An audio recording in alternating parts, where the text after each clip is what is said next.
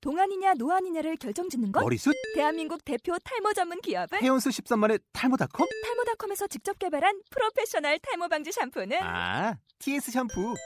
늘어진 두피 모공을 꽉! 단 한 올의 모발까지 꽉! 사용할수록 풍성해지는 나의 모발. 이제 탈모 고민 끝! TS 샴푸. 자, 2부 시작하기 전에 틈새 정보 또 하나 말씀드리도록 하겠습니다. 어, 1부에서 2013년 12월부터 2014년 11월까지의 박스 오피스를 언급해 드렸잖아요. 그 중에서 두 편만 딱 끄집어내서 한번 살펴보도록 하죠. 아, 변호인과 명량을 한번 비교해 보도록 하겠습니다. 변호인은 2013년 12월 18일에 개봉했었고요. 명량은 올해 7월 30날 개봉했었죠. 스크린 숫자는 변호인이 923개, 명량은 1586개입니다. 아, 우리나라 총 스크린 숫자가 뭐 2600개에서 2800개 그 정도라고 하는데 뭐 두 영화 모두 스크린을 싹쓸이했지만 명량이 더 심했죠. 변호인은 흥행을 1137만 했습니다. 명량은 1761만 했었죠. 딱 스크린 숫자만큼의 차이가 납니다. 흥행 수치도 보면은 923대 1586개, 1137만 대 1761만. 스크린 숫자 차이만큼 나죠? 뭐 이거를 단순히 비교할 수는 없겠습니다만 일부에서 청취자분이 말씀하신 것처럼 스크린 숫자가 많다고 해서 다 흥행하는 건 아니지만 그럼에도 불구하고 스크린 독점은 우리가 꼭 문제 삼아야 됩니다. 예전에 그 저와 함께 방송을 했던 마스터 강사가 이런 말을 했습니다. 그 영화가 좋은 영화인지 나쁜 영화인지 흥행할 만한 영화인지 흥행할 필요가 없는 영화인지 그거를 판단하는 것은 평론가가 아니라 그 영화를 만드는 사람이 아니라 관객이 그걸 판단해야 하잖아요. 그렇다면 그 관객이 그 영화를 만날 수 있어야죠. 볼 수 있어야죠. 그런데 관객이 그 영화를 볼 수 있는 그런 기회조차 원천 차단한 채 아니면 강압적으로 한 영화를 볼 수 있게 만들어 놓은 채 그 영화가 흥행한다거나 어떤 영화가 극장에서 사라진다거나 정말로 이거는 안타까운 일이다. 이런 말을 한 적이 있거든요. 저희 청취자분들은 이 스크린 독과점 문제에 조금 예민하게 어, 생각을 해 주셨으면 좋겠습니다. 저도 계속해서 이 문제는 제가 방송을 하는 한 끝까지 제가 추적을 하도록 하겠습니다. 여기까지 틈새 정보였고요. 2부 시작하죠.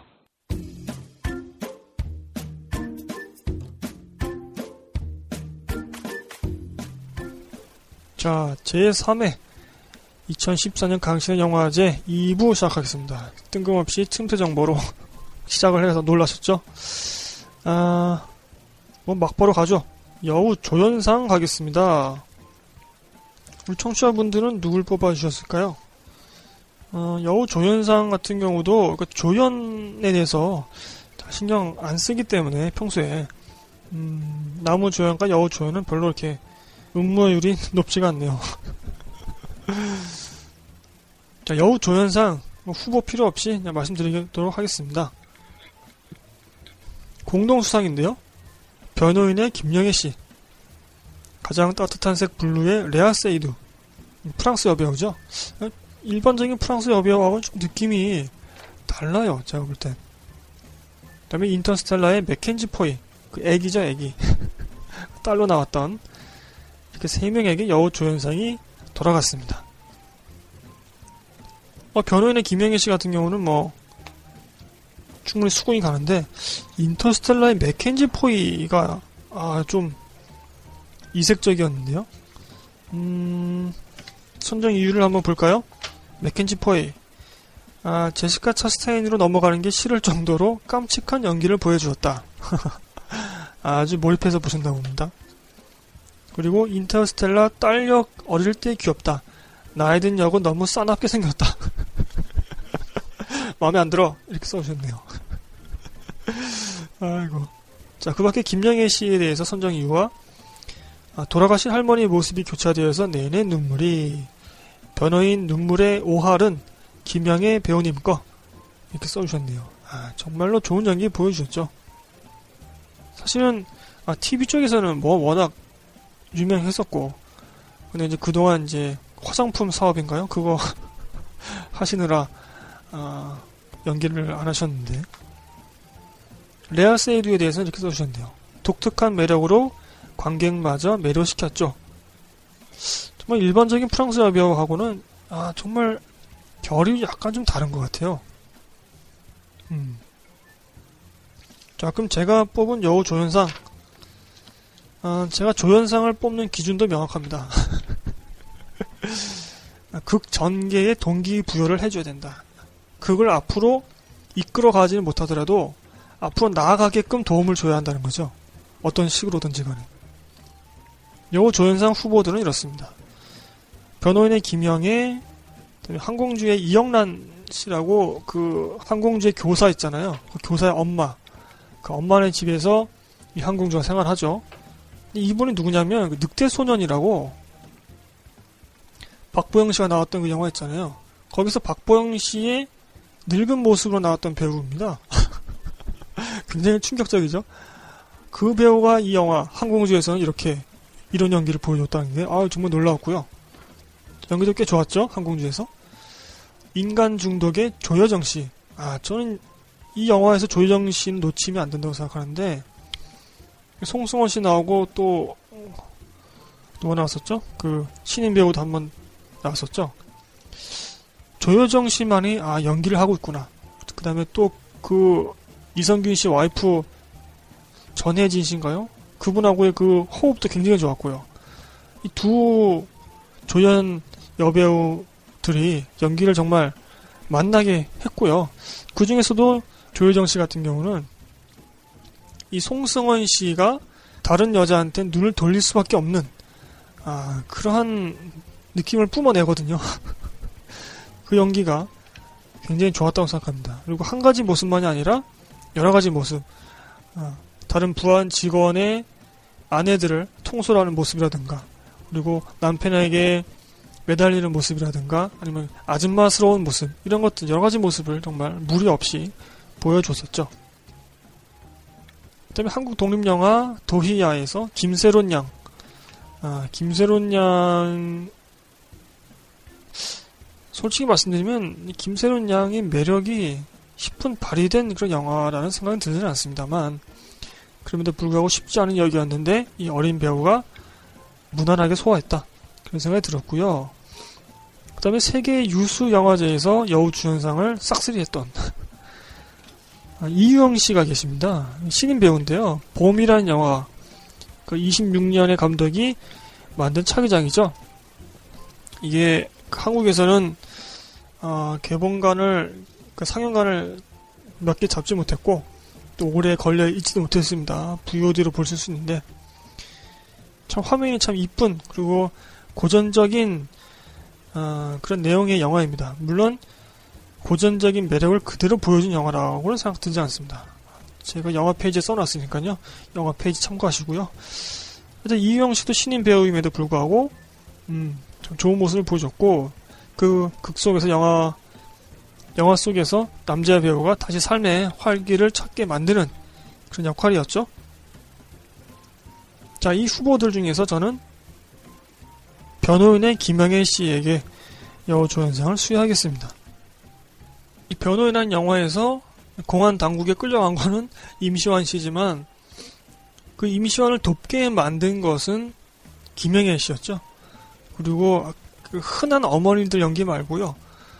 아, 정말 구수한 그런 아줌마의 모습이랄까? 넉넉한 우리 어른들의 모습? 그리고 자식을 끔찍이 사랑하는 그런 모습. 그리고 세밀한 연기가 정말 좋았다고 생각이 들었습니다.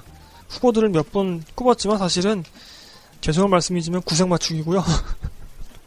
변호인의 김영애 씨 이외에는 여우 조연상에 대해서 생각할 수가 없었습니다.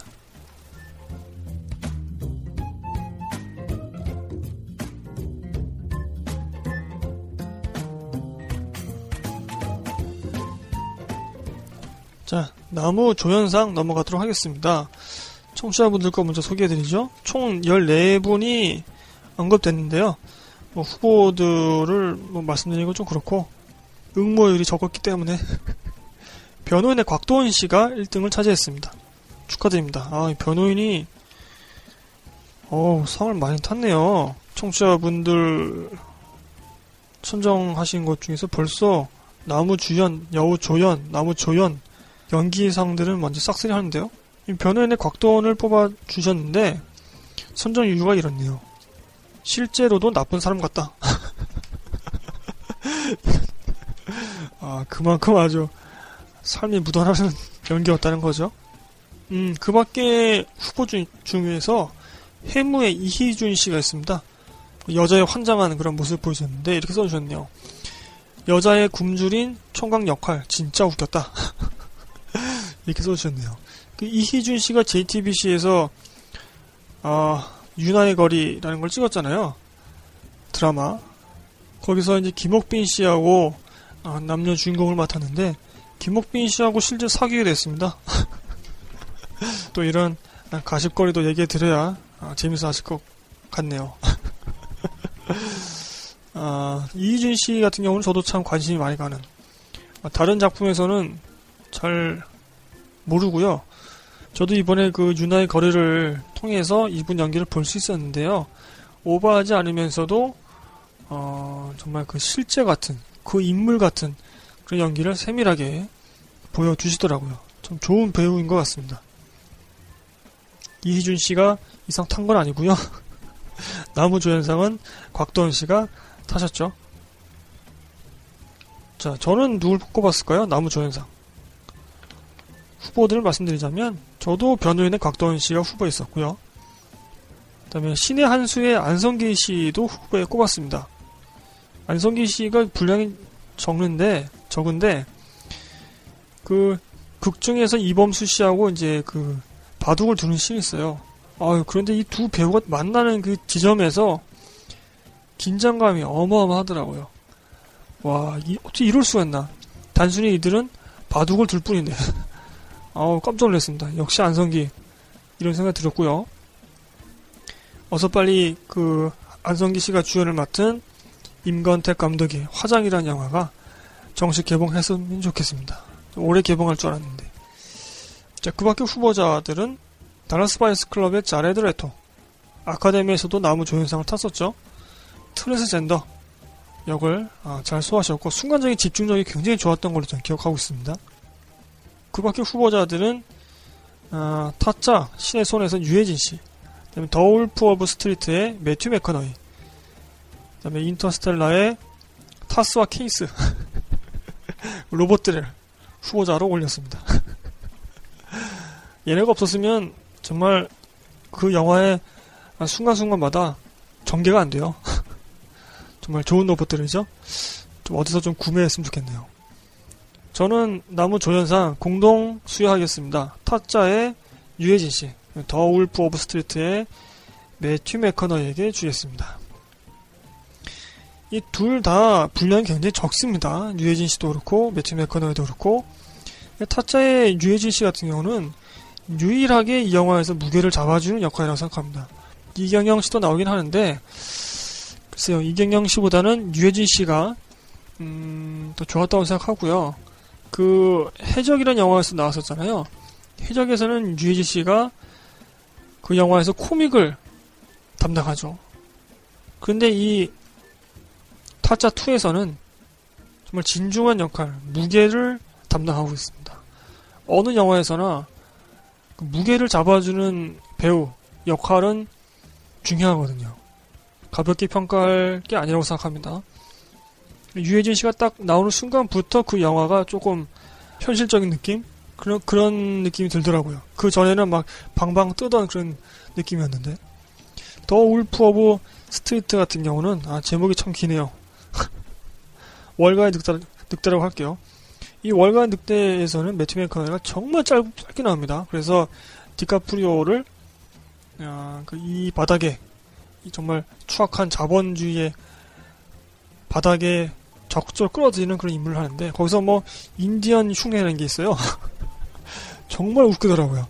정말 웃기는데 정말 잘해요. 그 역할을 그 연기를 아, 너무 진짜 같은 거예요. 그래서 심지어 어떤 생각까지 들었냐면 아, 디카프리오가 아니라 매튜 맥커너이가 이 월간 늑대의 주인공을 했으면 어땠을까. 그런 생각마저 들었습니다.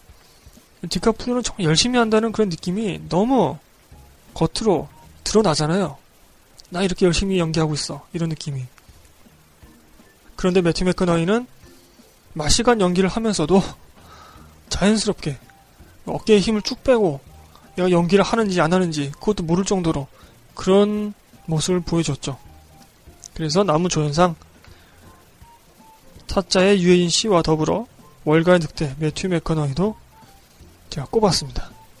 음, 나무 조연상은 우리 청취자 분들과 좀 다르죠? 청취자 분들은 곽도원 씨를 뽑으셨고 저는 공동 수여 유해진 씨와 매튜 맥커너이 아, 매튜 맥커너이가 그러고 보면 나무 주연상과 나무 조연상을 다 받았네요. 저를 통해서는 인터뷰 좀 해야 되겠네요, 제가.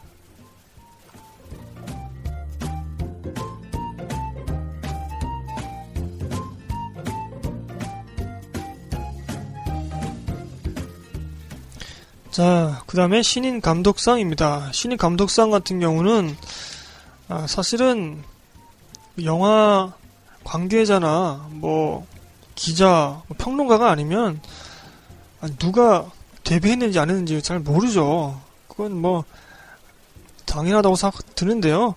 그래서 신인 감독상에 대해서도 청취자분들이 다섯 명밖에 언급을 안 해주셨습니다. 그러니까 참여해 주신 게 다섯 명이 아니라 후보자들을 다섯 명밖에 언급 안 해주셨다는 거죠. 이것도 표가 많이 몰렸는데요. 양우석 씨와 이수진 씨, 양우석 씨도 이번이 어, 데뷔작이었죠.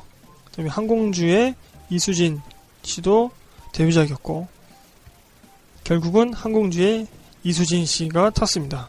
아, 청취자분들이 항공주를 굉장히 재밌게 보셨나봐요. 벌써 몇 개입니까? 감독상도 이수, 이수진 감독이 탔고 여우 주연상도 천우희 너무 이게 편애가 심한 거 아닙니까 여러분?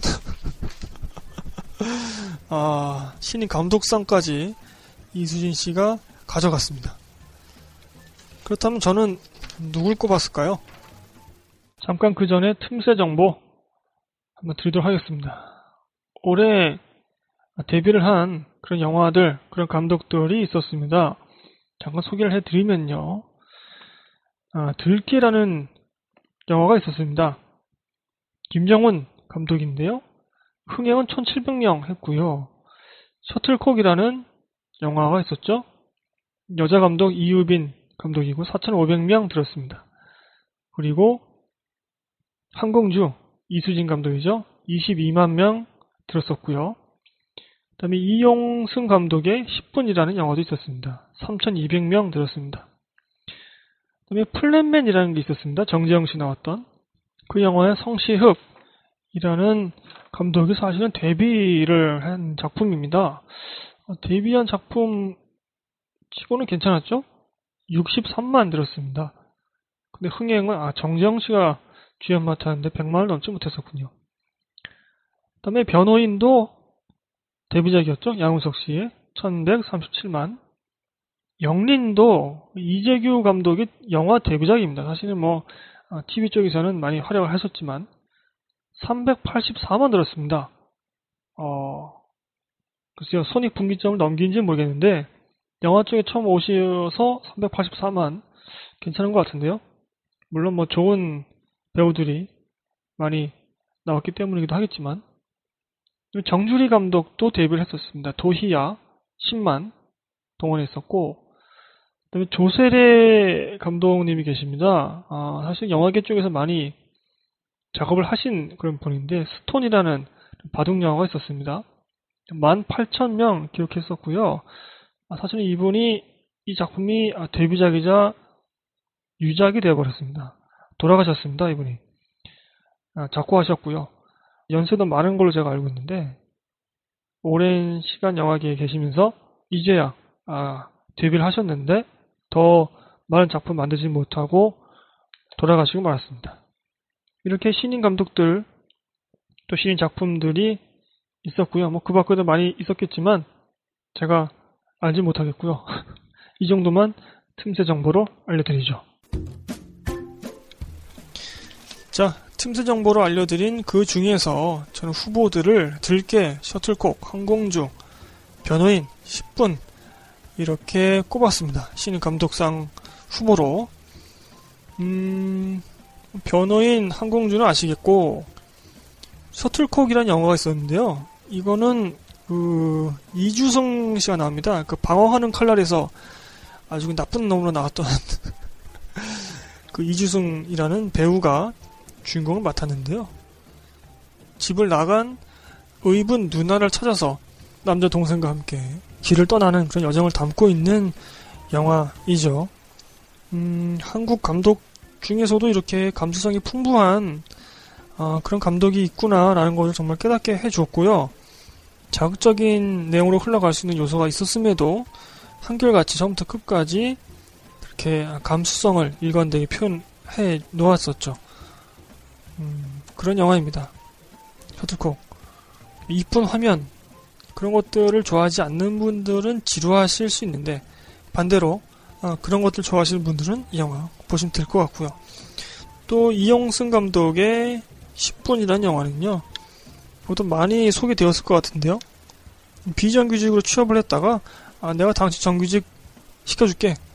이렇게 말을 해서, 아, 취업 준비를 따라 하고 있던 그 PD 시험을 그걸 포기하고서는 아, 이 직장에 뿌리 내려야지 했다가 뒤통수를 맞고 다른 사람이 아, 정규직으로 낙하산으로 내려오는 바람에 아, 정말 낙동강 오리알 신세가 되었는데 거기서 겪는 정말 우리 세대 젊은 세대의 고충 뭐 이런 것들 아픔 이런 것들 담고 있습니다 이 영화. 음, 재밌게 봤고요 딴 나라 얘기가 아니고 뜬구름 잡는 얘기가 아니어서 더 좋았던 것 같습니다. 그리고 김정훈 감독의 들깨라는 게 있습니다. 그거는 아, 사제 폭탄을 만드는 사람이 어떤 한 남자를 만나게 되면서부터 이들이 겪게 되는 소동을 아주 담담하게 다루고 있는데요. 스펙타클한 연출이라든가 아, 폭탄이 있기 때문에 그런 거 없습니다. 뭐 폭탄도 이렇게 신나게 터지는 게 아니라 그냥 조그맣게 터져요. 하지만 아, 캐릭터가 잘 살아있는 영화였고요. 그 영화의 질감이라고 해야 될까요? 그 영화의 분위기가 처음부터 끝까지 정말로 잘 유지되고 관객에게 잘 전달되는 그런 영화였다고 생각합니다. 제가 이 영화는 그 변요한 씨를 보기 위해서 이 영화를 보게 됐는데 그 변요한 씨는 그 미생에서 그 한성률 씨 지금 역할을 맡아서 나오고 있었죠. 자, 이들 중에서 저는 누굴 꼽았을까요? 신인 감독상. 우리 청취자분들은 항공주의 이수진 감독을 꼽았는데 저는 공동 수여하겠습니다. 저도 항공주의 이수진 감독 그리고 들깨의 김정훈 감독 이렇게 꼽겠습니다. 뭐 항공주의 이수진 감독은 뭐 앞서 계속 설명해 드렸기 때문에 따로 설명드릴 필요가 없을 것 같고요. 이 들깨의 김정훈 감독 같은 경우는 그 자신이 생각한 바를 처음부터 끝까지 밀고 나가는 그런 일관성도 좋았고요. 근데 무엇보다도 제가 이 영화를 본 이후에 이 영화가 계속 생각나더라고요. 꼭 그런 영화들이 있잖아요. 여러분도 영화를 볼 당시에는 뭐 그냥 시큰둥하게 봤는데 그, 그 영화가 끝나고 나서 상영관을 나오면 그때부터 계속 머릿속에서 생각나는 그런 영화가 있잖아요. 바로 이 영화가 그랬습니다. 대중성이 있다거나 아주 스펙타클한 장면이 있다거나 긴장감이 높은 그런 영화다 라고는 말씀드릴 수 없습니다. 그럼에도 불구하고 계속해서 생각나게 하는 여백이 좀 있는 영화라고 해야 될까요? 참 독특한 느낌이었고요. 예전에 그 파수꾼이라는 영화가 있었잖아요. 그것은 이제 청춘들에 대해서 생각할 수 있는 그런 여백이 많이 있는 영화였는데 이 들깨라는 영화는 우리 안에 숨겨진 욕망에 대해서 뭐 그것이 꼭 위험한 욕망이 아니더라도 어, 그런 것들을 생각할 수 있는 여백이 있었다. 요거는 제가 2015년에 꼭 다루도록 하겠습니다. 별로 인기는 없겠죠? 하여튼 저는 신인 감독 공동 수여하겠습니다. 들깨의 김정훈 감독, 그 다음에 항공주의 이수진 감독 축하드립니다. 앞으로도 계속해서 활약해주세요.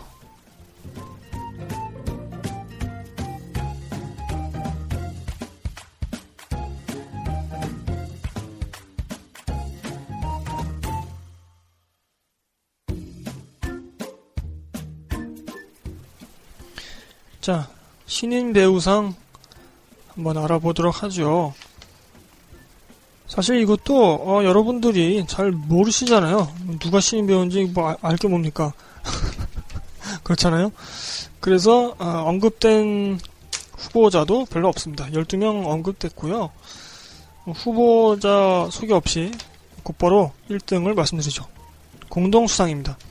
변호인의 임시완 씨와 해무의 박윤천 씨.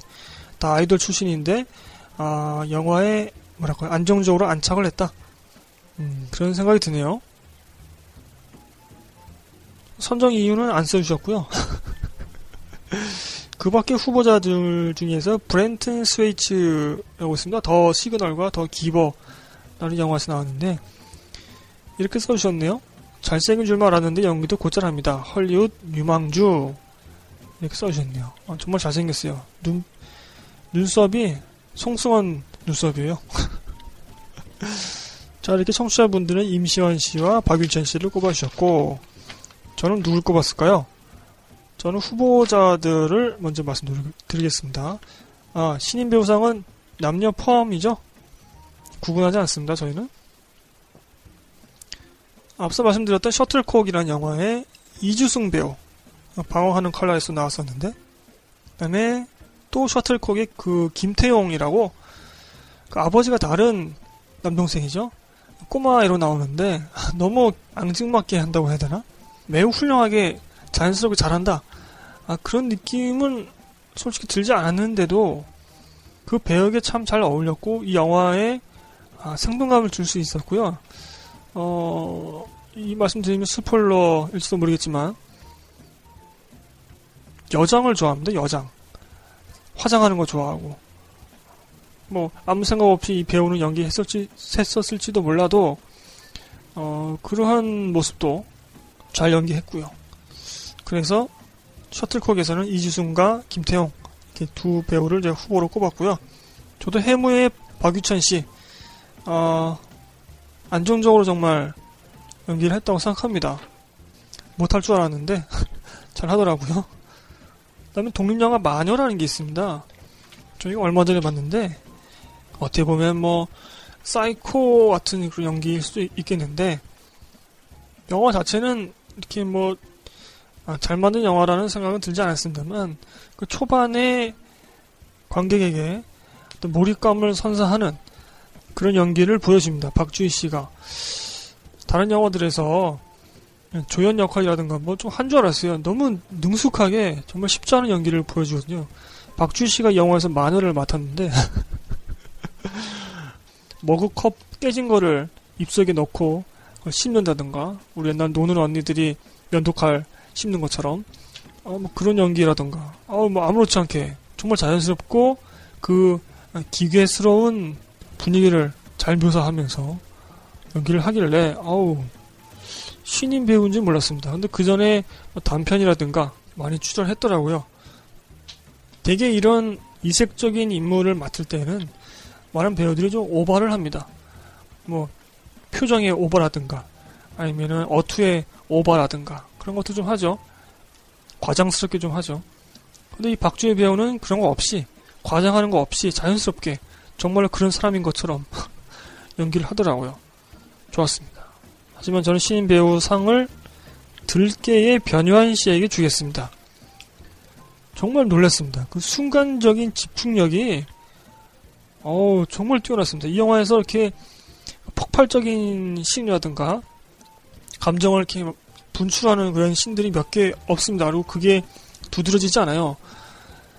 근데 설사 그런 장면들이 없다 할지라도 이 인물의 분노라든가 욕망이라든가 그런 것들을 느낄 수 있는 그 연기를 보여줍니다. 변유한 씨를 왜 어, 2014년에 발견한 그런 남자 배우라고 하는지 충분히 공감할 수 있었고요. 납득이 되었고 그 순간적인 집중력이 정말 뛰어나더라고요.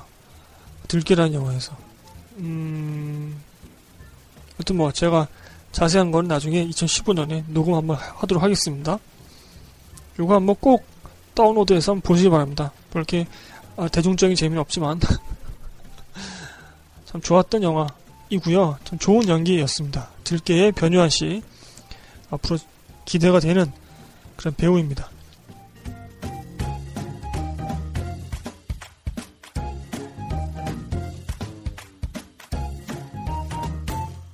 자, 계속해서 각본상으로 가보도록 하겠습니다. 이 각본상, 아, 저희 청취자분들은 후보들로 뭐 그랜드 부다페스트 호텔, 가디언즈 오브 갤럭시 이렇게 꼽아주셨네요. 그 밖에도 많이 있습니다.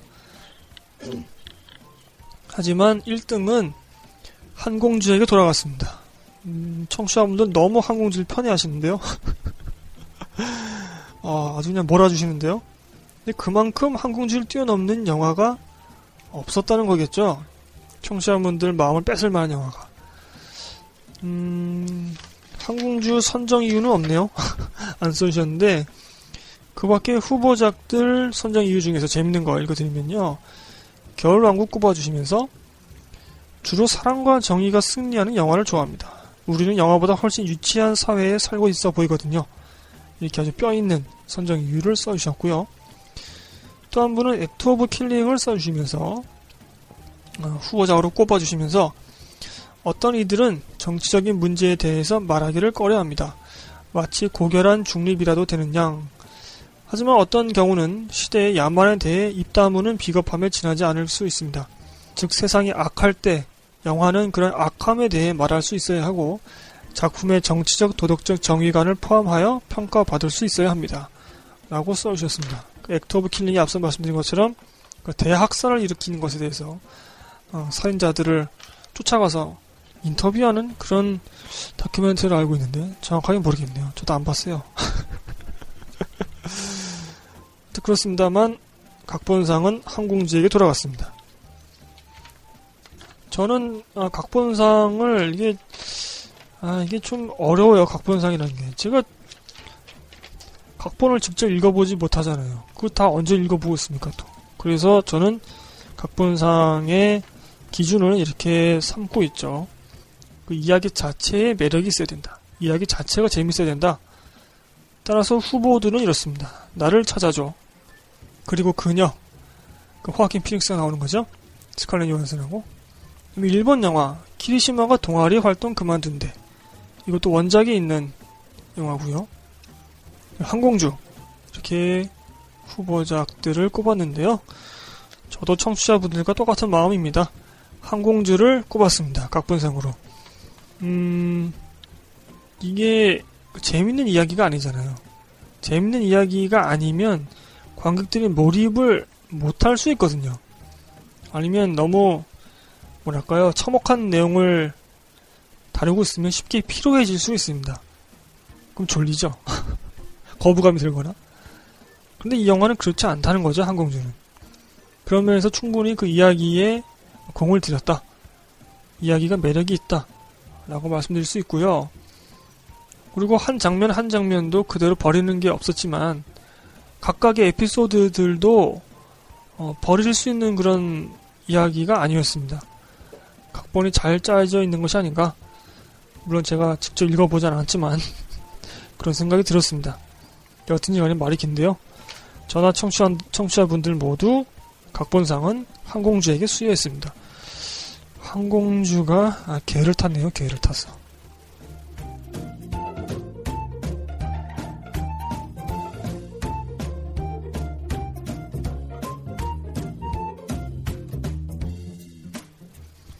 자, 음악상 한번 가보도록 하죠. 음, 저희 청취자분들 12편 이렇게 언급해 주셨는데요. 나를 찾아줘. 비긴 어게인. 이렇게 후보들이 있네요. 어, 비긴 어게인 같은 경우는 뭐 음악 영화니까 그렇다 치고 나를 찾아줘 같은 경우 아, 좀 놀랬습니다. 스릴러의 느낌을 잘 살려준 것 같네요. 하지만 1등은 음악상 가디언즈 오브 갤럭시가 탔습니다. 그 영화 속에서 팝송들이 계속 나오죠. 참 올해 개봉한 히어로물 중에서 흥행이 유, 독 되지 않은 그런 영화인데 이게 명량 때문에 흥행을 못했던가 스크린도 몇 개 안 됐었죠. 음, 좀 외국에서는 꽤 흥행했었는데 유독 우리나라에서만 잊혀진 영화가 되고 말았는데 하지만 이 영화를 보신 분들은 한결같이 다 추천해 주시더라고요. 유례 없는 영화다.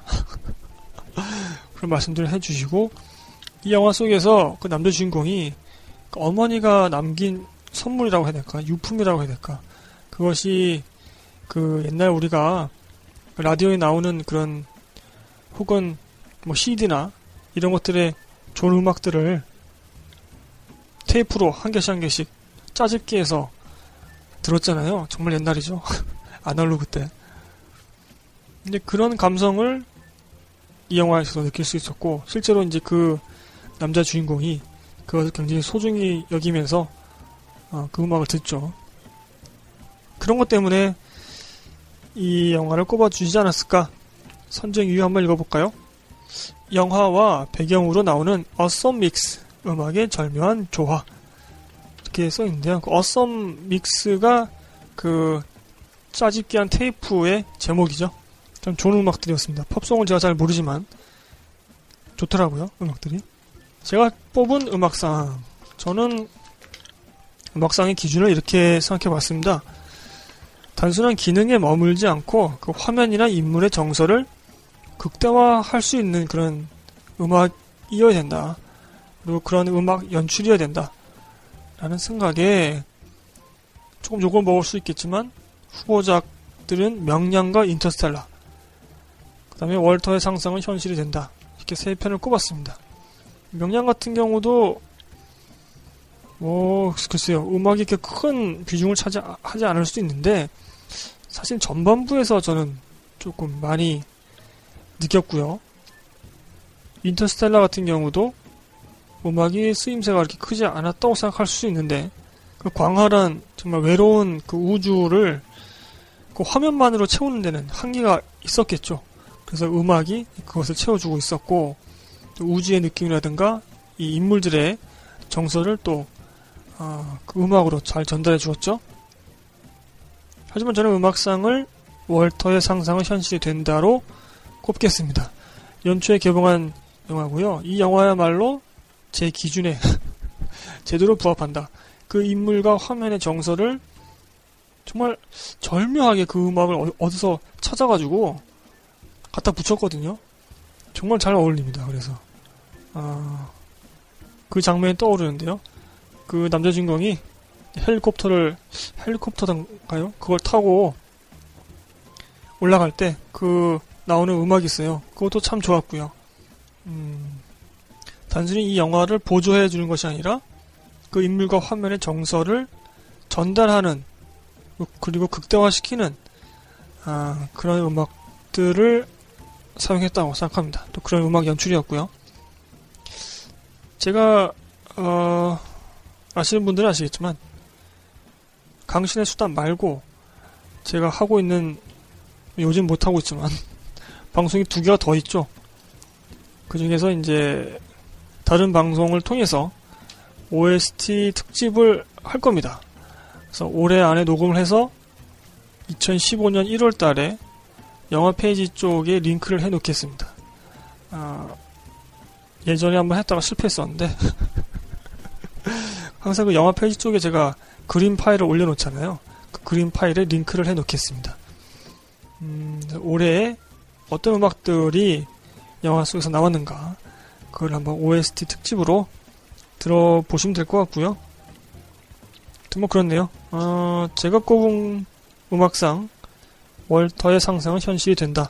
이 영화도 참 뭐랄까 치유가 되는 힐링이 되는 그런 영화였고요. 화면도 참 이뻤고 음악도 참 좋았고 청취자분들은 가디언즈 오브 갤럭시를 꼽아주셨네요.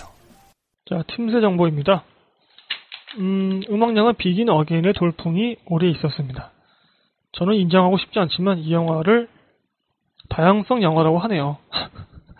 저는 정말 인정하고 싶지 않은데 8월 13일 날 개봉을 했는데 스크린이 185개에서 이게 흥행 성적이 좋으니까 525개까지 늘어났습니다.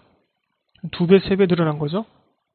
그래서 결국 최종 스코어는 342만 기록하면서 기존에 원앙소리라는 다큐멘터리가 한국 다큐멘터리가 갖고 있었던 한국 다양성 영화 기록을 깨웠습니다.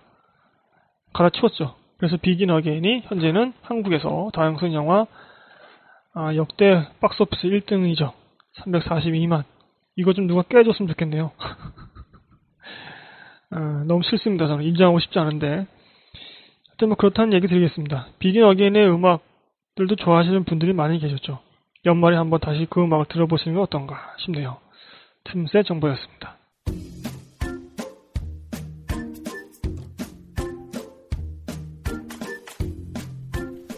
자, 특별상으로 넘어가겠습니다. 특별상은요, 앞서 말씀드린 그런, 어, 항목들에 들어맞지는 않지만, 아, 그래도 특별하게 올 한 해 이 영화는, 혹은 이 인물은, 혹은 이 단체는 내가 상을 좀 줘야 되겠다. 너네 수고했어. 뭐 그런 느낌으로 주는 거죠. 특별상. 음, 응모해 주신 분들 중에서 몇 개 골라서 어, 선정 이유와 함께 읽어드리도록 하겠습니다. 어, 제보자의 특별상 주신 분도 계시네요. 실제 있었던 일을 담담한 전개로 표현한 영화다. 그리고 어, 2014년장만 가능할까요? 어벤져스 2에 미리 주고 싶네요. 특별상 크크크 이렇게 써주셨고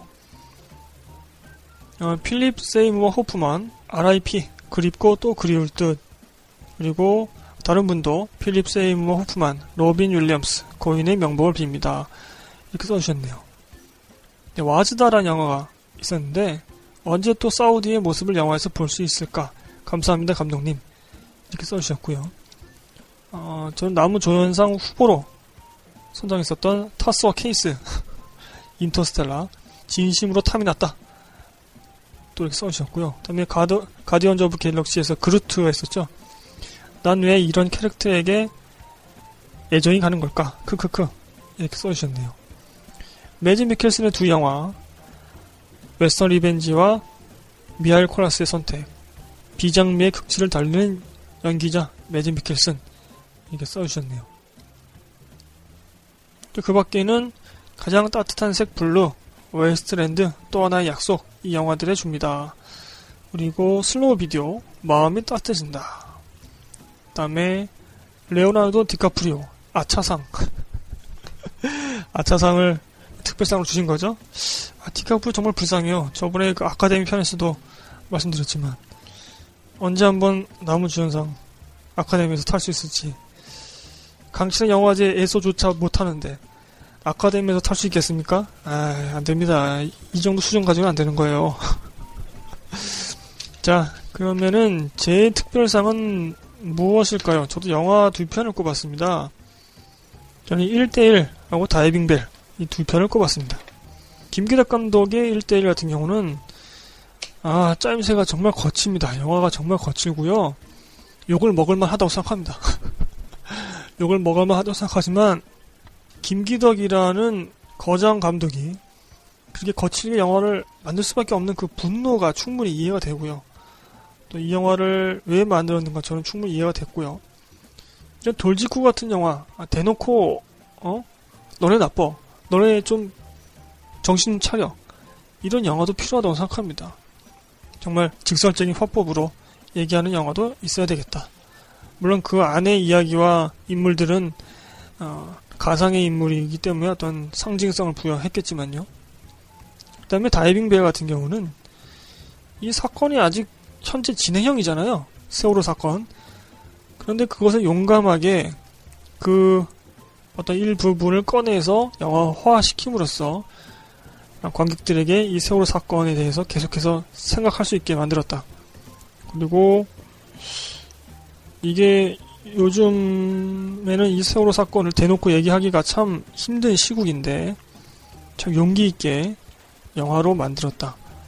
아, 그런 생각이 들어서 저도 아직 솔직히 이 영화를 보진 못했습니다. 다이빙데. 그럼에도 불구하고 이 영화의 특별상을 수여하겠습니다. 저는 1대1과 다이빙벨 이 두 영화의 특별상을 수여했습니다. 자, 여기서 다시 한번 틈새 정보 알려드리죠. 음, CGV 무비 콜라주 현재는 이름을 아트하우스로 바꿨는데요. 그런 배급사가 있습니다. 어, 독립영화들을 발굴해서 투자를 하거나 아니면 이제 배급을 맡는 거죠. CGV 계열사입니다. 그렇기 때문에 재벌이 대기업이 독립 영화들을 지원하는 그런 모양새인 거죠. 이것에 대해서도 참 말이 많습니다. 이게 CGV라는 대기업에 대한 비판을 물타기 하기 위한 그런 꼼수 아니냐? 뭐 그런 것도 있고 대기업의 자본이 독립 영화 시장까지 흘러 들어오면 이 독립 영화는 망할 것이다. 뭐 이런 비판도 있습니다. 하지만 어떤 사람들은 아, 상영관을 잡지 못해서 그들을 묻히게 되는 그런 한국 독립영화들이 많은데 그런 독립영화들에게 상영관을 주고 자본을 주고 이게 얼마나 고마운 일이냐 이렇게 생각하시는 분들도 계시죠. 자 그렇다면 CGV 무비 콜라주가 아, 올 한 해 2014년도에 어떤 영화들을 배급했는가 이거 한번 말씀드려 보겠습니다. 구스반 산트 감독, 맷 데이먼이 주연을 맡았던 프라미스드 랜드라는 영화가 있었습니다. 초콜릿 도넛, 이녀들의 히치 하이킹, 이건 한국 영화죠. 2만 9천 명 들었습니다. 우아한 거짓말, 김희애 씨가 나왔던 거, 161만 들었죠. 그리고 제가 앞서 신인 감독상과 신인 배우상을 수여했던 들깨, 항공주 또 배급했었습니다. 림포매니악도 CGV 무비 콜라주가 배급했습니다.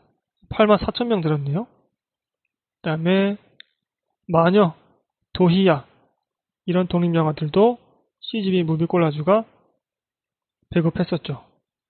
현재는 아, 큰 흥행을 이끌고 있는 독립 다큐멘터리죠.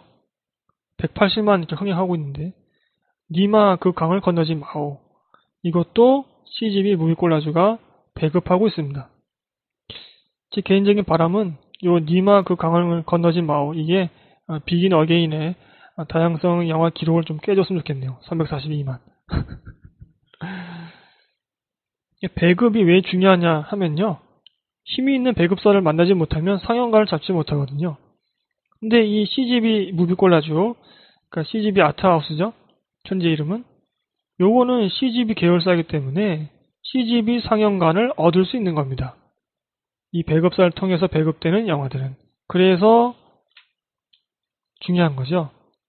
뭐 항공주라든가 도희야 이런 것들은 또 니마 그 강을 건너지 마오 이런 영화들은 CGV 무비콜라주가 아니었다면 전국에 계신 많은 분들이 극장에서 영화를 보지 못하셨을 겁니다. 물론 이렇게 단정 짓는 게 조금 불합리하긴 하죠. 뭐 다른 배급사가 선택했을 수도 있으니까요. 음, 충분히 그럴 수도 있었겠죠.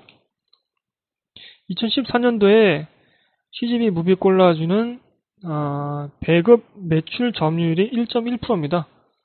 그래서 전체 배급사들 중에서 12등 차지했고요.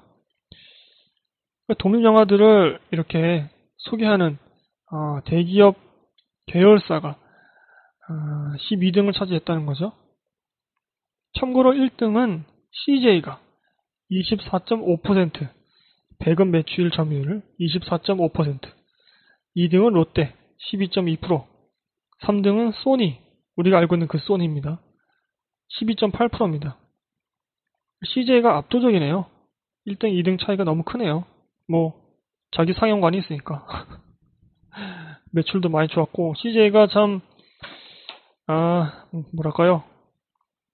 흥행 코드를 그대로 베껴먹는? 조금 야박하게 말하자면 그런 영화들을 많이 만들고 또 배급을 했었죠.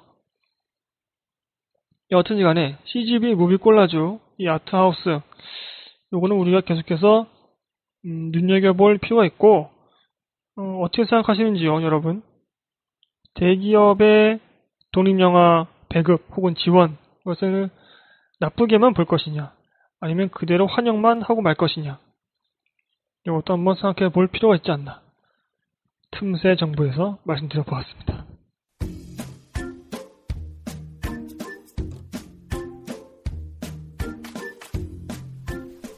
자, 너무 시간을 질질 끄고 있는데요.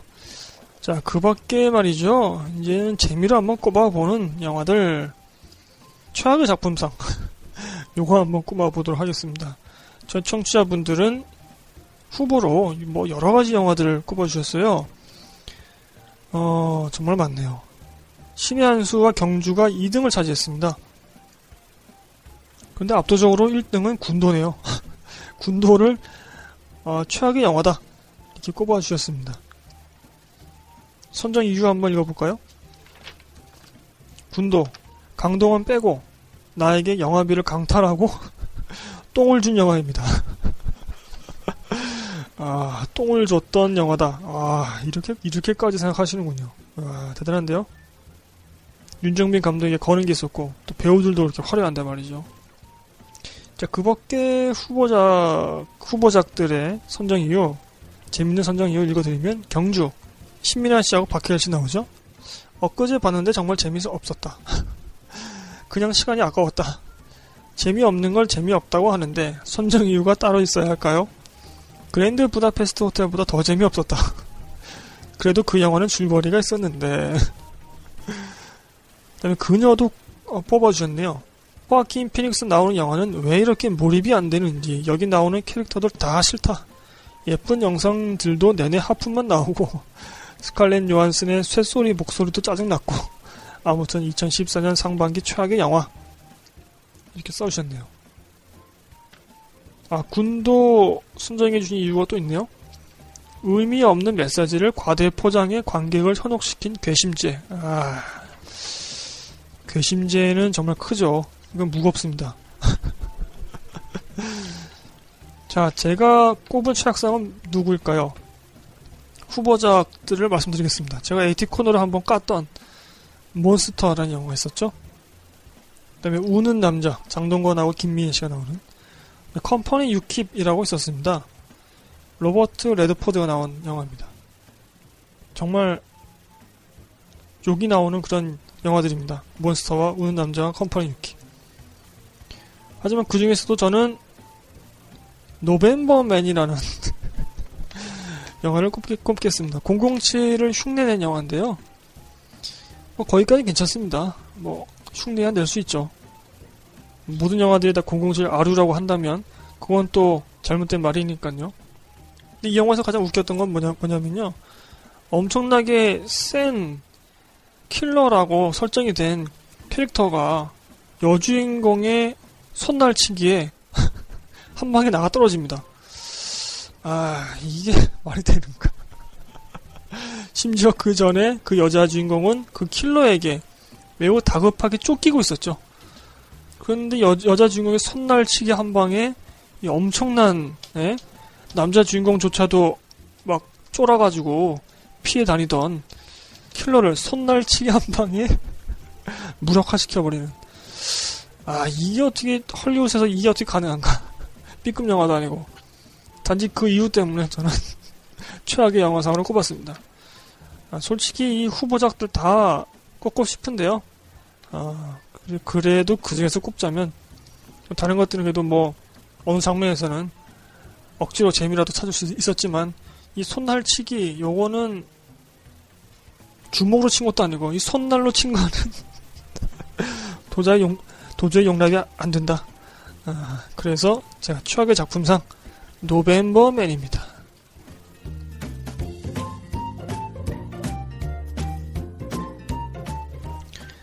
자, 그 다음에 남녀 포함해서 비주얼상 한번 꼽아 보겠습니다. 저희 청취자분들은, 오 1등이 많네요. 황제를 위하여의 이태임 씨, 네, 탐앤더 팜의 자비의. 이 자비의 논란의 신작이, 어, 벌써 개봉했죠. 마음이라는, 이게, 어딘가요? 칸인가요? 뭐, 거기서도 상 받은 영화인데. 나이가 어리죠? 20대인데 연기도 하고 감독도 하고 천재라고 그렇게 소리를 듣고 있습니다. 여튼 간에 잘생긴 남자 배우죠? 그 다음에 루시, 뭐, 돈존 등등에서 나온 스칼렛 요한슨 그 다음에 용의자의 공유씨 하이힐의 차성원씨 이렇게 비주얼상을 꼽아주셨네요. 선정 이유를 말씀드리죠. 어, 공유씨 같은 경우는 어, 탄탄한 초콜릿 볶은 아 멋있어. 그다음에 이태임 씨 같은 경우는 첫 등장에 아 마치 나를 향해 걸어오는 듯한 장면에서는 환장하겠더라고요. 예고편에서도 나오지만 정말 끝내줘요. 이렇게 써주셨네요. 그다음에 자비엔 돌란 탱고 씨는 정말 매혹적이다. 이렇게 써주셨고요. 어, 그 밖에 재밌는 후보자들 선정 이유는 노아의 엠마 왓슨, 그녀의 예쁜 콧구멍. 이렇게 써주셨네요. 콧구멍을 유달리 미의 기준으로 보시는 분이 써주신 것 같습니다. 그 다음에 어, 브렌튼 스웨이츠, 그더 시그널과 더 기부에 나왔던 남자 배우죠. 눈썹이 아주 짙은 송수원 같은 그의 눈, 코, 입은 완벽하다. 아 이렇게 아주 단정적으로 아주 써주셨네요. 정말 반하신 모양입니다. 자, 제가 뽑은 비주얼상은 단 한 명입니다. 뭐 후보자도 없었고요. 봄이라는 영화의 이유영 씨입니다. 이유영 씨. 영화 보는 내내 와, 와 소리를 계속 할 수밖에 없는 신인 배우, 여자 배우인데 영화상에서 이제 그 조각을 위한 이제 모델로 쓰죠. 그래서 모두 다 벗습니다. 전라도 나와요, 전라로. 뭐 그것 때문에 비주얼상 뽑은 건 아니고요. 아, 너무 이쁘더라고요, 진짜. 그 영화상에서 너무 이쁘게 나옵니다. 얼굴뿐만이 아니라 그, 그, 몸 전체가 너무 이쁘게 나와요. 이 감독님이 특별히 배려를 해주신 거죠. 제가 누누이 말씀드리지만 여자 배우는 이쁘게 나와야 하잖아요. 이쁘게 보이게 만들어 주셨습니다. 제가 작년에는 마리온 코티아르를 꼽았잖아요. 러스트 앤 본에서. 러스트 앤 본은 마리온 코티아르의 모든 것을 볼 수 있죠. 이 봄이라는 영화는 이유영 씨의 모든 것을 볼 수 있습니다.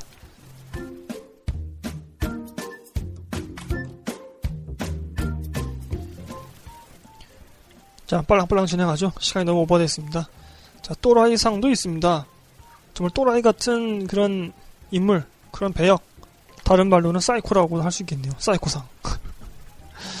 자, 언급해 주신 후보는 14명 중에서 조진웅 씨, 네, 끝까지 간다 조진웅 씨가 2등을 차지했고요. 1등은 나를 찾아줘의 로자먼드 파이크이네요. 음, 납득이 갑니다. 로자먼드 파이크. 영화 속에서 아주 어마어마한 사이코로 나오죠. 정말 또라이 같았습니다. 어, 선정 이유 읽어드리죠. 그냥 소시오패스 그 자체. 그리고 어, 올해는 언니가 짱 이렇게 써주셨네요. 그 밖에 재미있는 선정 이유는 겨울왕국의 눈사람 올라프 In Summer를 부르는 장면은 정말 귀여운 또라이입니다. 정말 그랬습니다. 눈사람인데 여름을 그리워하는 바라는 그런 자기 삶의 존재 이유를 모르는 것 같은 그 다음에 Tom at the Farm의 피에르 이브 가, 카디날 이런 미친놈은 당분간 보기 힘들 것 같다 해무의 이, 이희준 씨도 써주셨네요 진짜 또라이인 줄 알았다 크크크 맞아요 그 영화 속에서 정말 아, 죽음도 두려워하지 않고 여자 뒤꽁무니를 쫓아다니죠 제가 꼽은 또라이상은요, 어, 후보들만 간단하게 말씀드릴게요. 어거스트 가족의 초상인 메릴 스트립, 그 다음에 나를 찾아줘의 로자문드 파이크, 그 다음에 웨스턴 리벤지의 매즈 미켈슨도 제가 꼽았습니다. 이 왜냐면요, 자기 와이프가 불안당한테 막 희롱당하는데도 가만히 있어요. 이건 좀 아니지 않나. 아, 그런 생각이 들었고요. 그다음에 카트와 우는 남자 마담 뺑덕의 김희원 씨 정말 나쁜 놈으로 나옵니다. 정말 연기 잘해요. 그런 나쁜 점을 너무 잘해요. 그래서 계속 나쁜 점으로 나온 것 같아요. 하지만 저는 들깨의 박정민 씨 꼽겠습니다. 이 박정민 씨 이름이 좀 생소하실 수 있는데요. 그 파수꾼이라는 영화가 있었죠. 거기서 어, 그 세 친구 중에서 가장 힘이 없는 친구 역으로 나왔던 그분입니다. 어, 이 들깨에서 그 변요한 씨, 그러니까 그 폭탄을 만드는 남자 주인공을 계속 자극하고, 야, 사람 좀 죽여봐. 폭탄 좀 터트려봐. 이렇게 계속 꼬시는 그런 사람인데요. 제가, 어, 로자문드 파이크나, 뭐 메릴 스트립이나, 김희연 씨나, 이런 분들을 꼽지 않은 이유는, 이 박정민 씨 같은 캐릭터는 우리 주위에 있거든요. 현실적으로. 나쁜 짓을 계속 권유하는 아, 그러한 사람이기 때문에 그것도 아주 뭐랄까요 은근슬쩍 집요하게 그리고 자신의 그런 권유를 받아들이지 않으면 그 상대방 그 상대방도 파멸시켜 버리는 그런 나쁜 또라이 같은 놈들이 우리 사회에 우리 주변에 있거든요. 그런 놈들 생각하면서 들깨의 박정민 씨를 꼽았습니다. 그때 뭐 들깨는 여러모로 저에게 인상적인 영화였고요.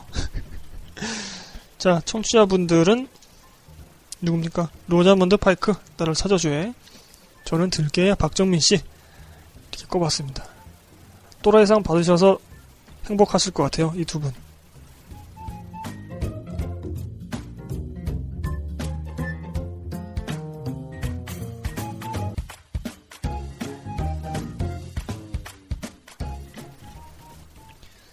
자, 여기까지 2014년도 제3회 강신의 영화제 1부, 2부였습니다. 참여해주신 분들 모두 감사드리고요. 제가 너무 스트레스를 드린 것 같아서 그게 참 아, 죄송스럽습니다.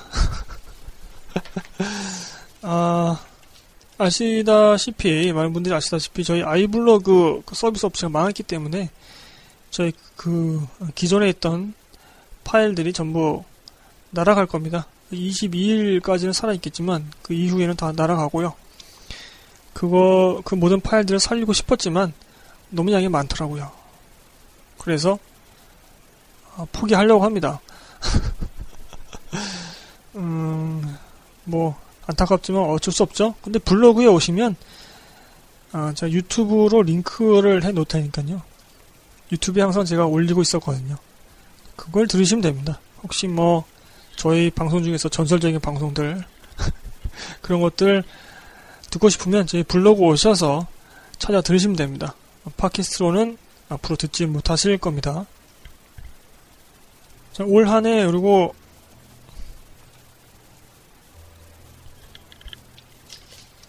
참 많은 일들이 있었습니다.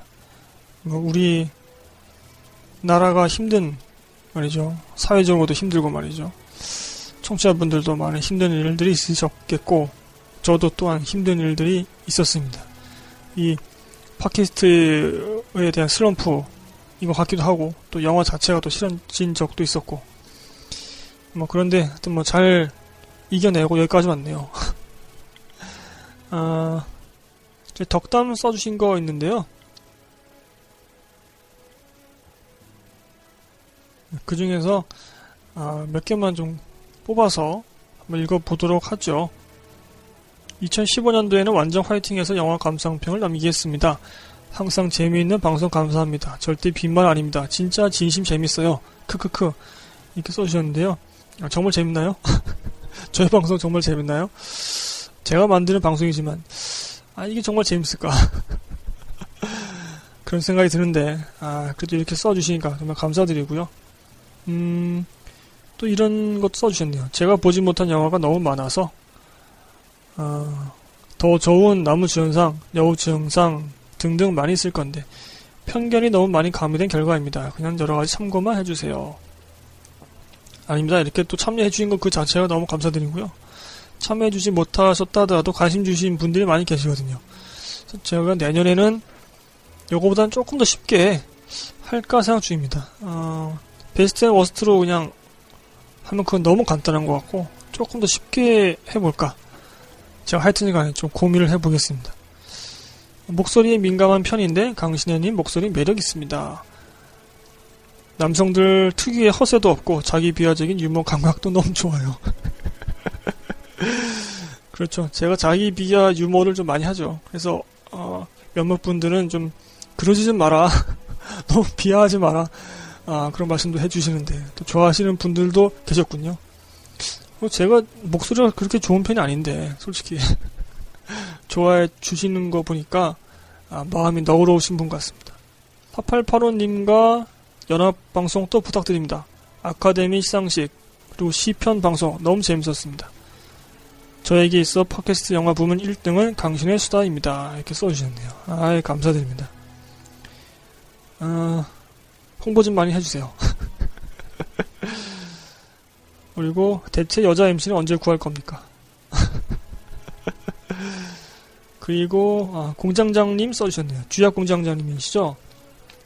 제가 몇 번 말씀드리지만 저희가 이 하는 분들이 아마 고민이 다 똑같을 겁니다.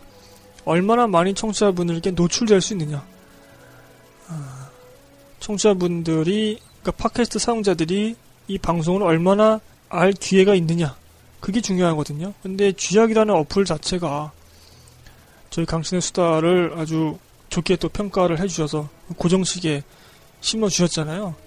그 덕에 사실 그 전까지만 청취자가 10명 미만이었는데 지금은 전 세계적으로 100명 정도 되니까 아 이거 엄청난 발전이잖아요. 정말로.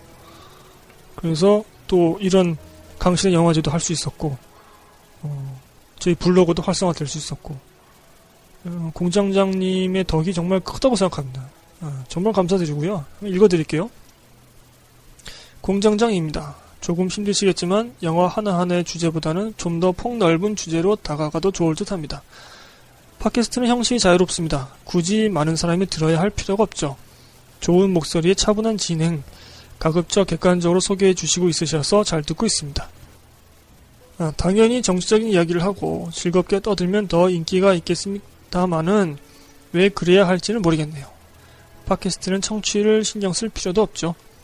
하지만 가끔 오프라인 모임을 해보시면 어떨까요? 그리고 여자 MC가 들어온다고 인기 생기지 않습니다. 그런가요? 아, 팟캐스트에서 여자 MC가 성공한 사례는 적습니다. 아, 그렇군요. 있긴 합니다만 그냥 남자가 있었으면 더 인기가 있었을 듯한 방송뿐이네요. 이렇게 써주셨네요. 여자 MC를 바라는 건 그냥 제 욕심일 뿐인가요? 팟캐스트 발전과 무관한 아, 그럴 수도 있겠네요. 음, 자, 그 다음에 또 써주신 덕담. 강신혜님의 방송을 1년 뒤에도, 2년 뒤에도, 10년 뒤에도 듣고 싶은 마음입니다. 저의 욕심인가요? 이렇게 써주셨는데요. 저도 그런 욕심이 있는데요. 뭐 어떻게 될지 모르죠. 아이 블로그도 망했는데, 다른 업체라고 망하지 않을 이유 가 있겠습니까? 또 제가 뭐 생활이 좀 각박해진다거나, 더 힘들어진다거나, 뭐, 바빠진다거나 어, 그러면은 아무래도 없어지겠죠. 제가 예전에 한번 이런 말씀 드린 적이 있을 겁니다. 어, 언젠가는 이 방송을 끝낼 건데 작별 인사를 드리겠죠? 그러면 청취자분들 가끔 이 방송이나 저를 그리워해 주셨으면 좋겠다. 그리움을 받을 수 있는 방송, 그리움을 받을 수 있는 사람이 되었으면 좋겠다. 아, 옛날에 그런 방송이 있었지. 또 그렇게 자기 비하를 하는 MC가 있었지. 되도 않는 유머를 하는 어, 그런 애가 있었지. 이렇게만 생각해 주시면 아, 정말 좋을 것 같다. 그런 말씀 드린 적이 있죠. 지금도 똑같습니다, 마음이. 언제가 문 닫겠지만, 아, 그게 좀 그리워하실 수 있는 그런 방송, 그런 MC가 되고 싶네요.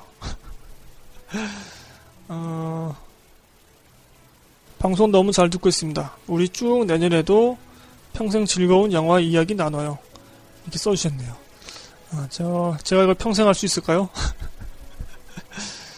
그리고 어, 미처 생각지 못한 부분 짚어주시고 많은 영화 정보 알려주셔서 재밌게 잘 듣고 있습니다. 여러 각도에서 바라볼 수 있는 시야를 주셔서 감사합니다. 이렇게 써주셨습니다. 아, 그 밖에도 제가 읽어드리지 않은 덕담 써주신 거, 어, 너무 속상해 하지 마시고요. 제가 방송에서 읽어드리지 않았을 뿐이지, 다 읽고서, 아, 다 감동 먹었습니다. 솔직히, 이 청, 그, 이번에 참여율이 좀 낮아서, 어, 적잖게 실망을 했었는데요. 근데 어느 순간 이런 생각이 들더라고요. 와, 정말 이게 스트레스를 너무 드리는 게 아닌가 내가 청취자분들께 그런데도 불구하고 이렇게 어? 새해 복 많이 받으시라고 또 써주시고 감사했다고 써주시는 이런 분들 너무 감사하다 아, 정말 좀 뭉클해지더라고요 제가 원래 이런 아, 뭉클함과는 좀 거리가 있는 사람인데 어, 그런데도 불구하고 어, 정말 일면식도 없는 저에게 이렇게 좋은 말씀 또 힘을 주시는 격려의 말씀, 또 충고의 말씀 주시는 게 너무나 감사했습니다. 여러분 2015년 내년 우리 함께 한번 아, 대도약의 시대로 고정 청취자 100명에서 한 110명 정도로 한번 네?